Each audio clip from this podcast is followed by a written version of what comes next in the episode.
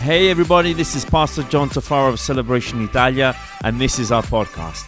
I wanted to thank you for joining us today, welcome you, and also I hope this message blesses you, builds your faith, and inspires your walk with God. Please enjoy the message. I started a, a message last week which I promised I'd finish today, and we spoke about Joshua. We spoke, we spoke about Joshua, how uh, he presented himself. He was before Jericho, in the promised land, finally, after many, many years of wandering in the desert. How many years? forty. forty years of wandering in, in the desert, which should have taken two to three weeks at the most. It took them forty years to get to the promised land, not because they got lost, but simply because God wanted. They got out of Egypt, but Egypt didn't get out of them, as many people would say, and many, many preachers were saying. And I, and I agree with that statement. Sometimes we get out of a situation, out of a condition. Sometimes we get out of a non-functional family atmosphere, family um, situation. But sometimes those toxic relationships or those toxic way of conducting our lives doesn't get out of us. We leave home, we leave certain relationships, we leave certain friends, toxic perhaps, and then we move on and we find out that those toxic relations, those toxic mindset, those toxic way of conducting, acting hasn't actually left us. And this was exactly what happened to Israel in the wandering of the desert. They had left Egypt, but Egypt hadn't left them. Not as soon as Moses went up to get the Ten Commandments. He had been away for a, for, a, for a few days. And as he was away for a few days, we see that the people of Israel needed and built themselves a God which was very similar to what they had left in Egypt. So we can see that that hadn't come out of their life. It took them forty years. They came finally to the promised land. And Joshua was in front of the city which separated them from them and the promised land. The city called Jericho. The city had huge walls built around them. It was considered the impenetrable city. No one would ever get in and no one would ever get out once it closed its doors. It was studied in such a way that no army had ever entered before. They had never been conquered, but they were considered the conquerors at that point of time. So you can imagine that Joshua, after forty years of wandering in the, in the desert, living out of tents and makeshift homes and feeding off whatever God would send him through the manna and the quails and the water out of rocks. Finally, you think, oh, finally we made it into our promised land, a land flowing with milk and honey. All of a sudden, he finds himself with this huge city, huge army, these people right in the middle of what God had promised them. And this speaks volumes to us. Sometimes in our lives, there are issues, there are situations, there are things in our lives that we think to ourselves, if only I didn't have this issue. If only I didn't have this problem. If only I could get through whatever is in front of me now. Just like Joshua. Just like Joshua, I'm sure, was scratching his head when he was looking at Jericho and thinking to himself and to his generals around him, how in the world are we going to conquer this city? How in the world are we going to enter into our promises which God has promised for us? And I'm sure many of us have had these thoughts. If only this situation wasn't there in my life. If only if this issue in my body, I didn't have it. If only I... I didn't have this pending situation uh, in my life. And I'm sure many of us are going through situations like that. And we're looking, each one of us, at our Jerichos. And a lot of us are scratching our heads. And we're thinking to ourselves, how in the world am I going to go through this? And I mentioned last week that before we enter into the new, God had specific instructions for the people of Israel. The first thing, very quickly, he told them to get circumcised. He told them, he told them to live a consecrated lives to us. We need to get rid of, of areas in our, in our lives, okay, that don't need to be there. Okay, you. I don't want to go into details. If you if you weren't here last week, I'd encourage you to hear online the message on YouTube or Spotify or whatever, Facebook, whatever. Just go on there. You can hear the message. The second thing was about um, was about taking responsibility. The manna from heaven stopped at that moment. They came to Jericho. There needs to come a time that we need, need to take responsibility and start growing, okay? Start growing in the faith. And thirdly, we see that the command of the Lord's army appeared to Joshua. And we see that he prostrated himself in front of the theophany, which is the, the manifestation of God himself, okay, through, through a, a person, probably the pre-incarnated Jesus Christ himself, okay. This manifestation was in front of Joshua. He prostrated his face on the ground, his hands wide open, and he says, whatever you want me to do, I will do. Coming with a surrendered heart. These are the three things that we absolutely need to put in place. But here's the next step. The next step, we see that the angel, the commander, the only specific instruction we see at that point gave to, uh, Joshua was to take off his shoes. And I had shared this during this week with various people in various settings about the significance of taking off those shoes, what it meant. It meant that even the old had nothing of the old, okay, had space in whatever God has prepared in the new.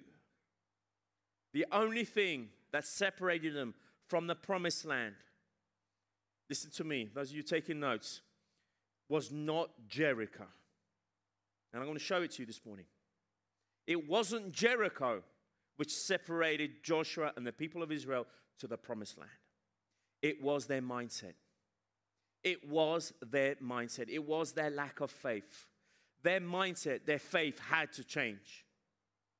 And God, he intervened in this situation because he wanted to prove to them. He wanted to show them. Obviously, they had no idea at this point when Jericho was in front of them. They had no idea. And you can read the chapters afterwards.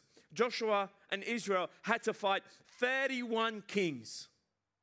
So this was the first in the line of many, which proves to us that Jericho wasn't the problem. All the thirty-one kings that would come after them. That wasn't the problem. That wasn't the issue.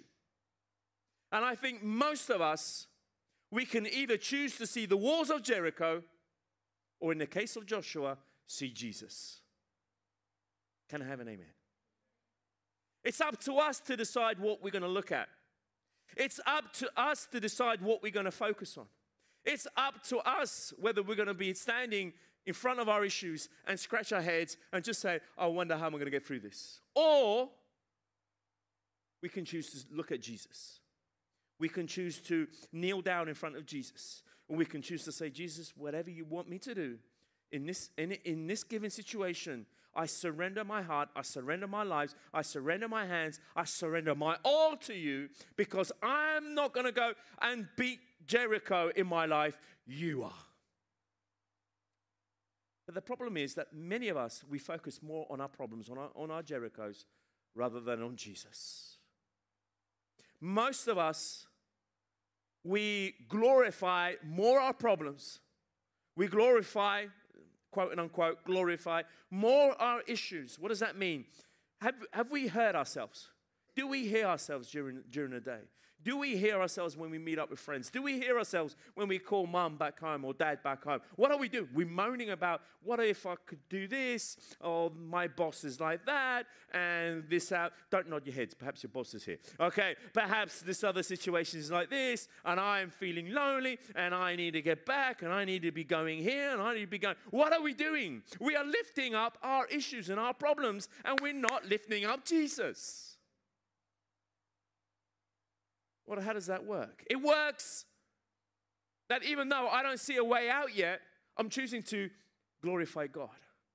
God, I don't have that answer to this issue, to this problem, but I know you do. I know you do.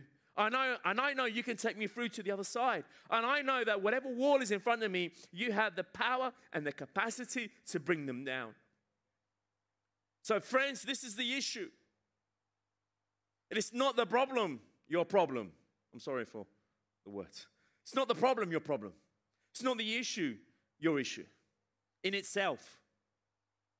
The real problem is, is you. How am I looking at this? How am I facing this? Let me show you. Let's read together in Joshua chapter six. Let's read a few verses, and just to give us an idea of what's, a hap- what's about to, to, to, to be going down here. Joshua chapter six, verse one. Now Jericho was shut up inside and outside because of the people of Israel.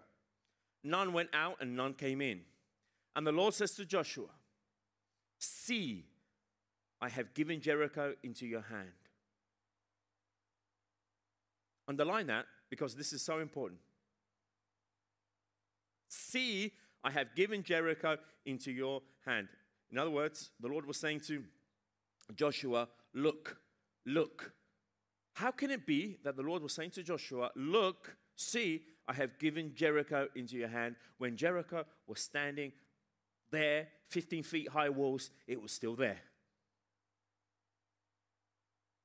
But you see, that word see can also be translated in the original word perceive. Perceive.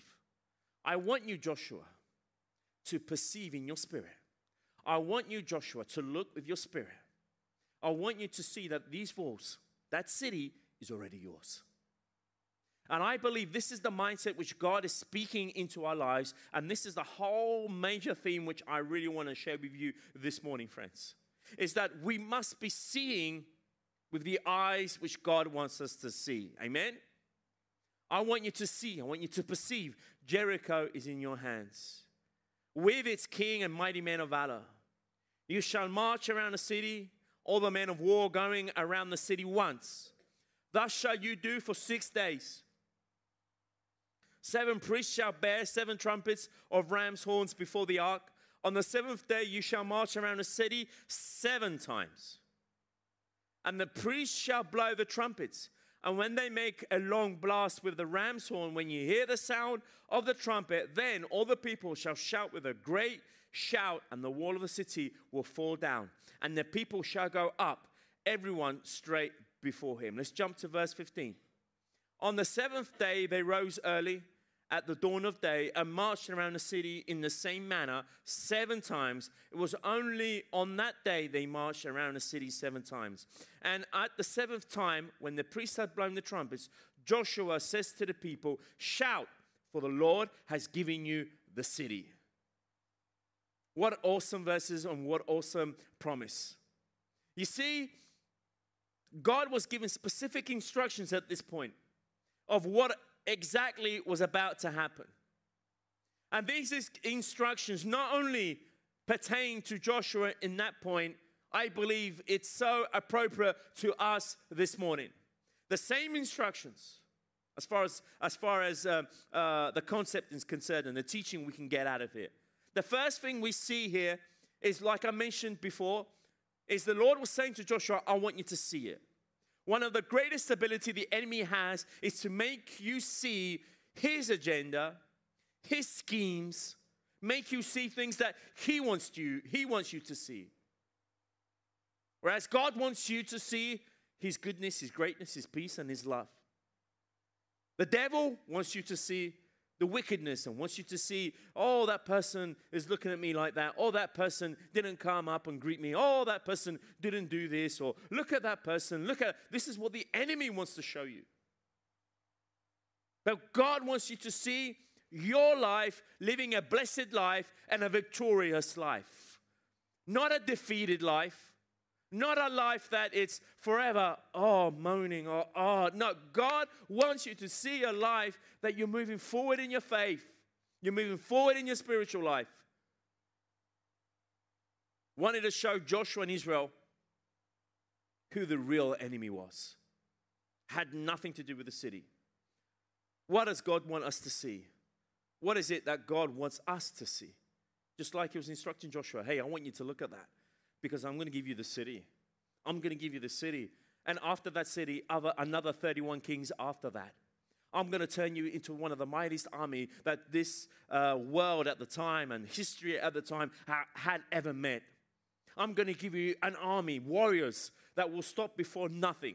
You will conquer every, every foot that your foot will tread. It will be yours. These were the promises of God. But to transform These young Israelites, without a home, without an income, without any kind of um, um, schooling, uh, without any military school, but to turn these young men into mighty warriors, greatly feared by the whole world, something had to happen. And it wasn't anything external. It had to happen inside. It had to happen in their mind. It had to happen in their soul. The same thing for God to turn you into a mighty spiritual warrior has nothing to do with your tuition, has nothing to do with your background, has nothing to do with your culture. It has all to do with your faith.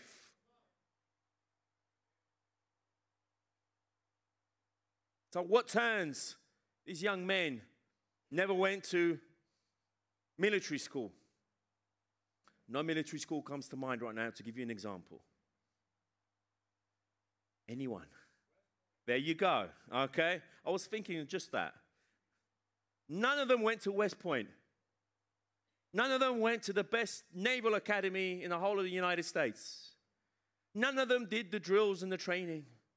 None of them did all the all of that. None of them did any of, any of that.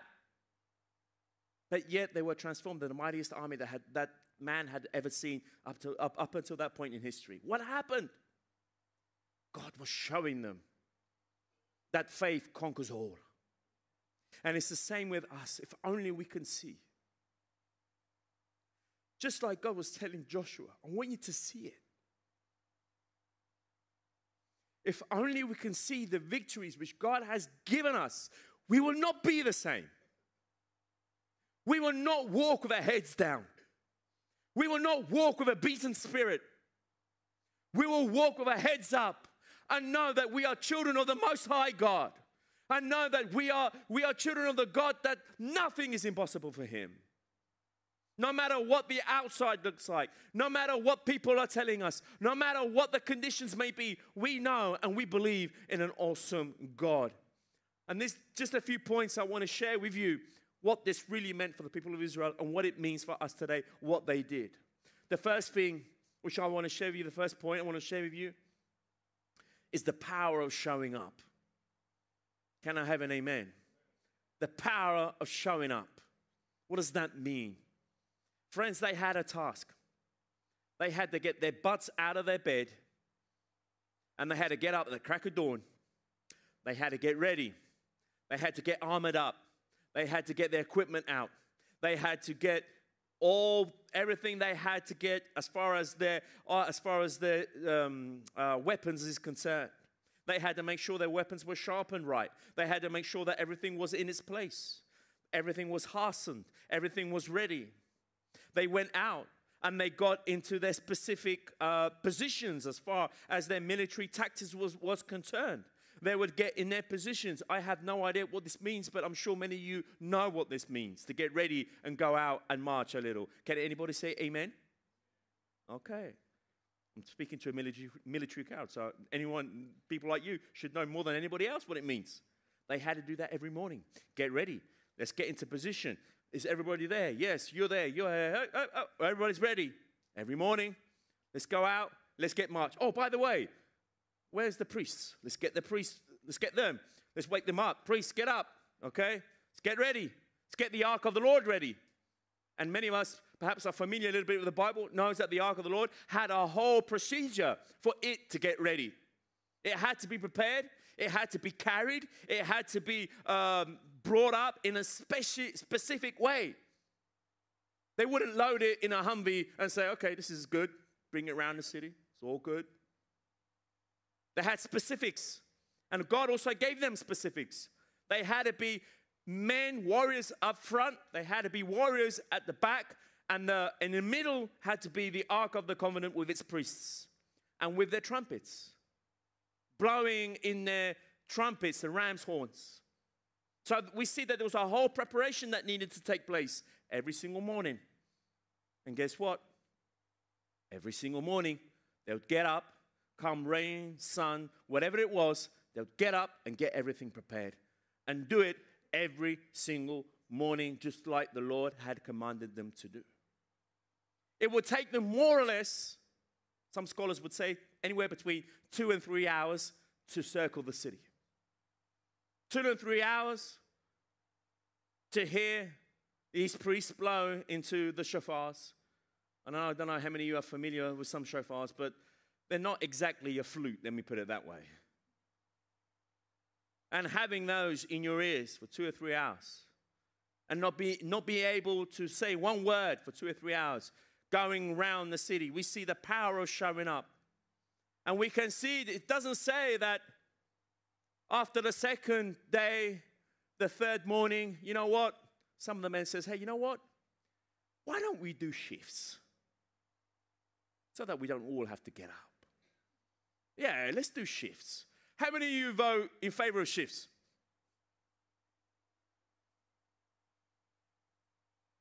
I'm sure some of us might have thought, oh, you know what? Oh, man, we've been going around the war, man. We've been doing this now. It's four days. I haven't seen one brick. I haven't seen one pebble fall off. Joshua, do we have to do this? Are you sure? Getting all our equipment ready, bracing up, getting all that stuff, putting the helmets, sh sharpening our eyes, getting ready. Come on. And I can imagine some of the warriors. We want to see blood. Come on, Joshua. What's this? Walking around walls. But the power is showing up. And I believe sometimes God wants to see that faithfulness in our lives. The power to show up. You know what? I'm going to open my Bible today. Even if I haven't seen one pebble fall off that wall, I'm still going to open my Bible today. Even though I haven't seen any, any, anything get better in my given situation, I'm going to continue to praise the Lord. I'm going to continue to sing. I'm going to continue. I'm going to continue to be grateful. I'm going to continue to speak blessings over my life. I'm going to continue to do. I'm going to show up. I'm going to show up. I'm going to show up to church. I'm going to show up to small group. I'm going to show up and to give that smile to that person. I'm going to show up to whatever. I'm going to show up. The power of showing up. And we see that they could have easily says, you know what, Joshua, you're making us go around the wall once every single, you know, once every single day. That's like six laps. Can't we just add it on the seventh day? Can't we just do six laps? Then we do another six laps. And then we do the seventh lap of victory, Joshua. I think that's a better idea. How many of you vote for that? But do we see the power of obedience and showing up? Because I think God wants to show that in our lives. That sometimes there is power in showing up. There have been times, friends, that me and man would show up to people that perhaps have been going through the most traumatic situations in their lives. Loved ones. People have lost loved ones. And you know, God has given, taught me this lesson. Sometimes when these things happen, you know, the best word that we can give, me and Mary can give, is our presence. Perhaps it's not even a specific word or a sermon or, or a Bible verse. It's just showing up. I don't know how many of you have been blessed by just people showing up in your life. Show me your hands. There you go. Just showing up. Just think about that, friends. How many people we can bless by simply showing up. Pastor John, I'm not a good conversation person. Better, best people. Amen. I'm not like that, a person who chats all the time. Listen, believe me, that person, okay. Showing up, your presence. Hey, you know, Pastor John, or you know, my friend, I was just thinking about you, and I just, hey, pat on the back, love you, God bless you, just like William uh, did with me this morning. No one told him to. He just came up and did it, and it was such a blessing. The power of showing up. The power of showing up. And they all showed up. Because there is something powerful in unity. Friday was, was an awesome uh, worship night, wasn't it? Amen, amen. It was powerful. We came together. Each one spoke their own language. You know, there was Americans, there was Italians, and there was no Neapolitans. There was all, all of us. Each one spoke their own language. You know, it was awesome coming together. A room full of people just praising the Lord, and there was such a, such a presence, such a, such a power. when we all come together. And this is why sometimes I just want to appreciate a lot the dream teamers, the people who come before, you know, and set up the bar and set up the welcome and come. That power of coming together. And when they come together, they spend a time huddling together and praying for one another. There is power in that. That's why, you know, we bring this culture of coming together. You know, we, we say we want to get here, you know, thirty minutes, whatever, whatever it is before, and we, we come in and we, we huddle up and we stay together. There's power in that. Jesus says, where two or three are, I am gathered amongst them. He said it. Something happens when we show up. Something happens. I just want to encourage you, just like the people of Israel, showing up day after day, day after day. Another thing I want to show you is the power of silence. I says silence, and I also put waiting because obviously the two go together. Let me expand on this a little bit. There are times that the Bible instructs us that we need to be silent. Perhaps not a lot of us have bumped into these verses, but I assure you, there are times in the Bible, okay, in Ecclesiastes chapter three, you can look at that, there's a time for everything, and one of the things mentioned was also silence. There are times that God will say, hey, you know what?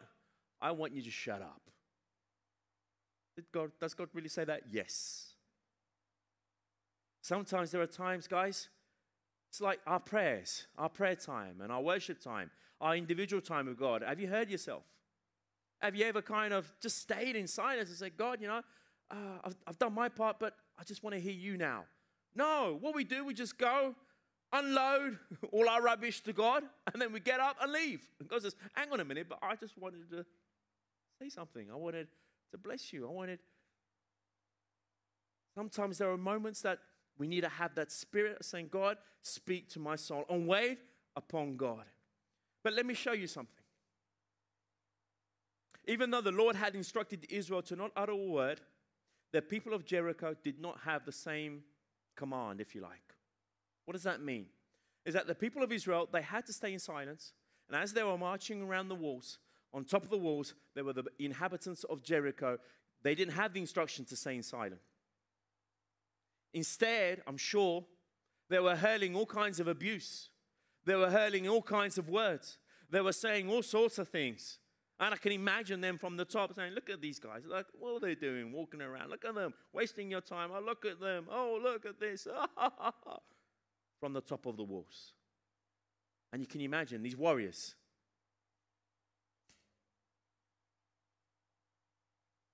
Walking around the wall. And I'm sure they were thinking to themselves, man, if I get hold of you. I'm sure they were thinking, come on, break loose. Let's go. Let's do it. But they had to be in silence. There are times in our lives, friends, that people will say things into your life. People will accuse you. People will be nasty to you. But there are moments and there are times that we need to wait on the Lord. Because He is the one who is just. He is the one that knows all things. And things have, we need to trust in God. That's all it, that's all it comes down to, trusting in God. We sing it. Lord, we trust in you, trusting in the Lord. We sing it, but do we believe it? Do we trust God to take care of the no-sayers that say all sorts of things to us and at us? Do we have that trust in God? Say, God, you know, the most easiest thing, okay, is to respond to an idiot, whatever have you. But the thing is, if you respond to any given idiot, you are validating whatever he's saying.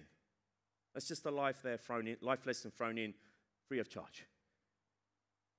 When we respond to any given idiot, we are validating whatever he's saying. Guys, we don't need to respond to everything which happens to us or at us. Guys, you have no idea how many situations me and my wife get on social media, people living around here, people uh, reaching out uh, on, on, on private messages, uh, how much uh, difficult situations that people have to say about what we're doing and what we're preaching and, and as far as the church is concerned. What, what do we do? We don't respond. We don't go to that level. We leave it all in the hands of God. Obviously, there are moments that we need to respond. That's a, that's a whole other situation and a whole other sermon which God puts in us. And actually, I'll talk about that as we go along. But there are moments, like God had instructed Israel, I want you to go around the walls, but I don't want you to be speaking and I want you to make one sound. Because you know why? Because our natural instinct, you know what it will bring us to do? We'll start looking at the wall and we'll say, hey, man, it's pretty high. Don't you think? Yeah. Hi, how are we going to get through this? Are you sure Joshua knows what he's doing? Ah, I don't think Joshua knows what he's doing. Do you know what Joshua did last time? Yeah, he did that and whatever. Yeah, do you know Joshua? He's had this. These murmurs go around, friends. It's not healthy to the church. It's not healthy to what God wants to accomplish. There are times that the greatest contribution we can bring is silence and trusting in God. They were walking around the wall, walking around the wall in silence. The power of silence and not responding to how people will hurt us and whatever they do to us. It says in James chapter one, James had a lot to say about taming the tongue. He mentioned in chapter one, he also mentioned things in chapter three. But I just want to show you this verse in chapter one. If you claim to be religious but don't control your tongue, you are fooling yourself and your religion is worthless. Truth bomb there. Bang! We can be as religious as we want. We can sing the best songs uh, that we can sing up here. We can put on, put on our best outfits.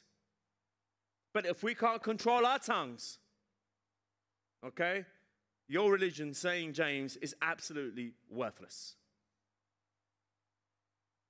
In Proverbs, it also says that a man who cannot control his tongue is destined for ruin. If we can't control whatever comes out of here, okay, guys, we're set up for failure. But Pastor John, he, he wrongly accused me. God knows all things. He knows all things. He can take care of all things.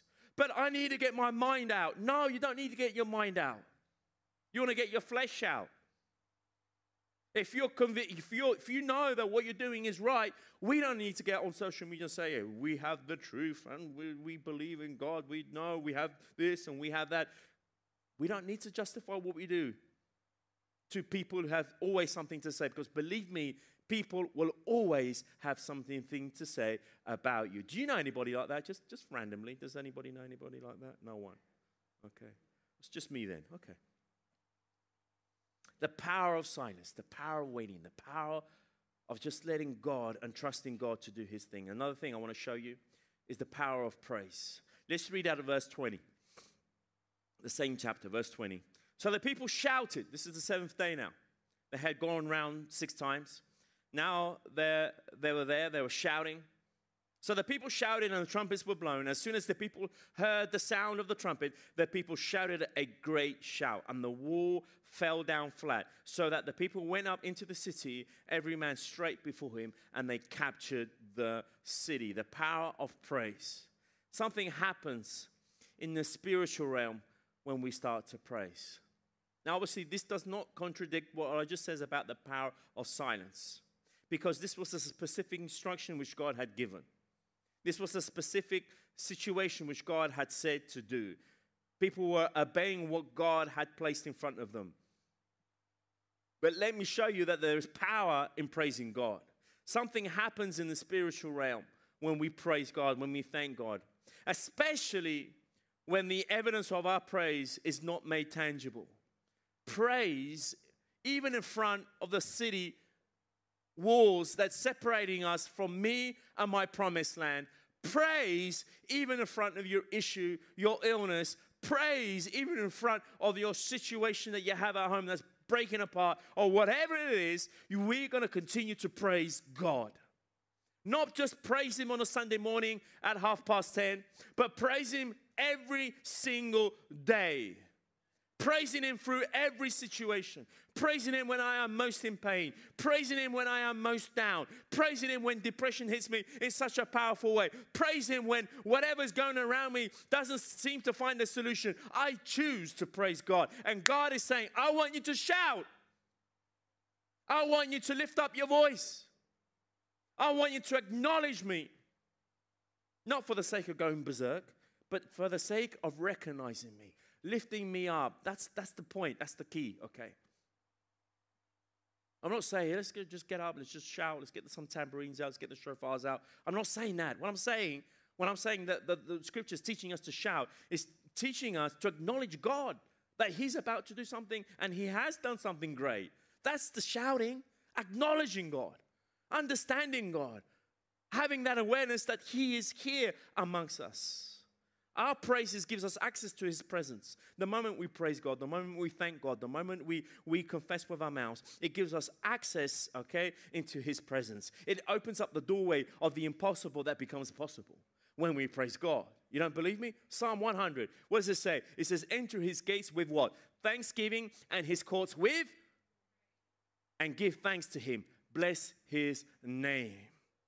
We have access to his presence, to his power. We have access, uh, access to his arsenal of nukes, spiritual nukes, when we praise him. When we praise him, we come into that atmosphere. You know what? God, he will do what seems impossible into possible. Amen? At all times, let's have a spirit of thanksgiving in our lives. Let's have a spirit of thanksgiving in our lives, no matter what's going on around us. Friends, but Pastor John, it's so hard. It's so hard. So annoying. You don't have any idea, my next door neighbor, how annoying he is or she is. Again, don't nod your head because your neighbor might be in this room. You have no idea. But you see, the problem isn't your neighbor. The problem isn't your illness. The problem isn't your boss, isn't your mother-in-law, isn't your issue, isn't your wife, isn't your, your children, isn't your parents. That's not the problem, friends. Jericho was not the problem for Israel. What was the problem for Israel was their lack of faith, was their mindset, their understanding. That was the problem. I love this part which says, and the people shall go up, everyone straight before him. My last point I want to share with you is the power of action, the power of taking action, the power of getting off our, off our butts and moving to what God has asked us to move towards. And he spoke, and, and, and he says, and the people shall go up, everyone straight before him. Do you notice that? Or is it just me notice those words? Straight before him. So when the walls came tumbling down, because they did come tumbling down, we used to sing a song. Back in the days at Sunday school, the walls of Jericho comes tumbling down. Don't worry, I'm not going to sing. It says in the scripture that each man had to go straight before him. What does that mean? That when the walls came down, whatever direction they were facing, whatever point of the city they were, whatever latitude, if you like, that they were, they had to go straight before them. You see, because I want to, I just want to share with you the power of taking action when God tells us to move in a certain direction. There is power. Something happens. When God instructs us, when God shows us, when God reveals, when God manifests in, in any given area, we are called to move straight line into what God has promised us into. What does that mean practically? It means that sometimes we are hesitant. Sometimes a blessing, and I'm sure some of you can relate to what I'm about to say, sometimes a blessing can be too good to be true. Sometimes a given situation, is it possible that God has done this for me? Is it possible that God has opened up this opportunity for me? Is it possible that this is what God wants me to do? So what do we do? We find excuses. Yes, but I'm not, I'm not, I'm not qualified to do this. I'm not the right person for this. What do we do? We don't go straight into what God has promised us, into the promise or into the blessing which is given us. We, we, seem to, we seem to go between two lines. Why? Because sometimes we just can't wrap our heads around what God is doing in our lives. And I think we need to look straight ahead of us. Sometimes there are things that God has placed in our paths, which is his blessing for us. And because We're, we're going all over the place, we miss exactly what God has prepared for us. Let me give you an example. Sometimes God has placed us in a given situation. God has called you to Italy, to, to Naples. And perhaps this wasn't your first choice. Perhaps this was your fourth choice along the list. Perhaps for many, perhaps it was your first choice. Hey, if it was your first choice, God has given you a blessing. Let me ask you this question. What are you going to do about it? Pastor John, I haven't thought about that. Think about it. What are you going to do about it? I'm sure there is much more to it than what meets the eye. God wants to bless you in such a way that goes beyond what you can see right now. Right now, all you're seeing is pizza, gelato, and traveling. And there's nothing wrong with that. I say that all the time. People say, Pastor John, we're thinking of going to Madeira. Beautiful. Go. Do it. Okay? I, I've only been once, and I want to go back. It's beautiful. Do it. But whilst we're here, hey, what does God want to do with my time here? How can I be used by God to be of use to the Protestant women of the chapel, just to say, give an example? How does God want me to use? There you go. Okay, how does God want to use me in this given situation? How does God want to use me in that situation? Do you see what I'm trying to say? There are blessings, but sometimes we fail to see those blessings because we get distracted, because we get dismayed, because we think we're unqualified. God says, when those walls come down, because they will come down, I want each man to go straight before them as you are. God has placed blessings in your life. And I want you to believe it, because the Bible teaches us. He has placed these blessings in our lives, and we should go out and move according to these blessings. There's power in action. There, there always comes a time that we need to act on our faith. There is no, no, no such thing as a static faith. Faith will always produce something. Let me say this again. This is important that we get this. Faith will always produce something. It will always produce something. It is never sterile. Okay, it'll, it'll always secure, and it's always definite. Faith, if we have faith, it blossoms something if we have true faith. It says in James chapter two, verse fourteen, it says, what good is it, dear brothers and sisters, if you say you have faith, but you don't show it by your actions? Can, the kind, can this kind of faith save anyone? You see what James just says here? Another truth bomb. Bang. Okay, what good is it? Okay. If you say you have faith, but you have nothing to show for your actions, no such thing. If you have faith, it shows. If you have faith, people can see it, people can perceive it, people can, people can tell. Because you produce something. You produce peace, you produce, uh, you produce love, the fruits of the Spirit, and on and on. You produce it. Because faith is in you. It produces. People don't plant an apple tree and expect nothing to grow out of it. People plant an apple tree to get Granny Smiths off them, okay? And it's the same with us. Same in your life, same in my life. If we have faith, it will produce. There was action. They had to move forward, and they had won the city. So I just want to conclude now by saying this. I mean, these are some of the, some of the points which I shared with you. I'm sure there, there are many more, but I just wanted to focus on these. The power of showing up. The men had to get up every, at dawn every single morning, go around, do their lap, a couple of hours, whether it was under the sun, whether it was raining, whatever it was, they did what they did, and they did it together. They did it together. The power of silence. No moaning, no whinging, no, well, we could do this better. Oh, but Joshua, if we take the shortcut, we can do this better. Or we could do that better. Friends, when God speaks, when God gives, friends, let's be careful. It says in, in, in Revelation, don't add or take away from what he wants to do and what he wants to say. God doesn't need our advice. And I knew I wouldn't get an amen there. He doesn't need your advice. He doesn't need my advice. Okay? If he speaks, let's be obedient to what he says. The power of silence, the power of waiting. The power of praise, like I says, I, I want us to be, a, my desire, my vision is for us as a church to be an ever praying church, a praising church, a, per, a church that people will say, oh, you go to that church that prays.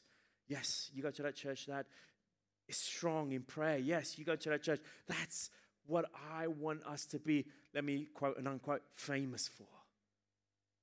God his presence, because we know that through the power of prayer we can see anything accomplished. And then there's action. I want us not to be remote control Christians. You know, when we change channels all the time with remote control, okay, whatever it is. I know perhaps that's an old example. People today don't use remote controls. They have they have Siri. Siri, change, go to channel number five or whatever. Remote control, remote control. We don't we're not we we don't we don't just sit back, but we take action to whatever God wants us to move towards. God proved to Israel that their biggest enemy was not Jericho. After Jericho, like I mentioned, there was another thirty-one kings. Your biggest enemy is not your issue. Your biggest enemy is not your own, is not whatever is in front of you as far as that city is concerned. Your biggest enemy is your very own limited mindset. Or let me put it this way, it's your lack of faith. Thank you for joining us. Also, I wanted to give a special thanks to those of you who give generously to this ministry. It is because of you that this ministry is possible. You can visit us at our website, celebration italia dot com, for more information. If you have enjoyed the podcast, you can subscribe, share the message with your friends, and if you feel up to it, share it in your stories and tag us at hashtag Celebration Italia. Thanks again for listening, and don't miss our next episode. God bless you all.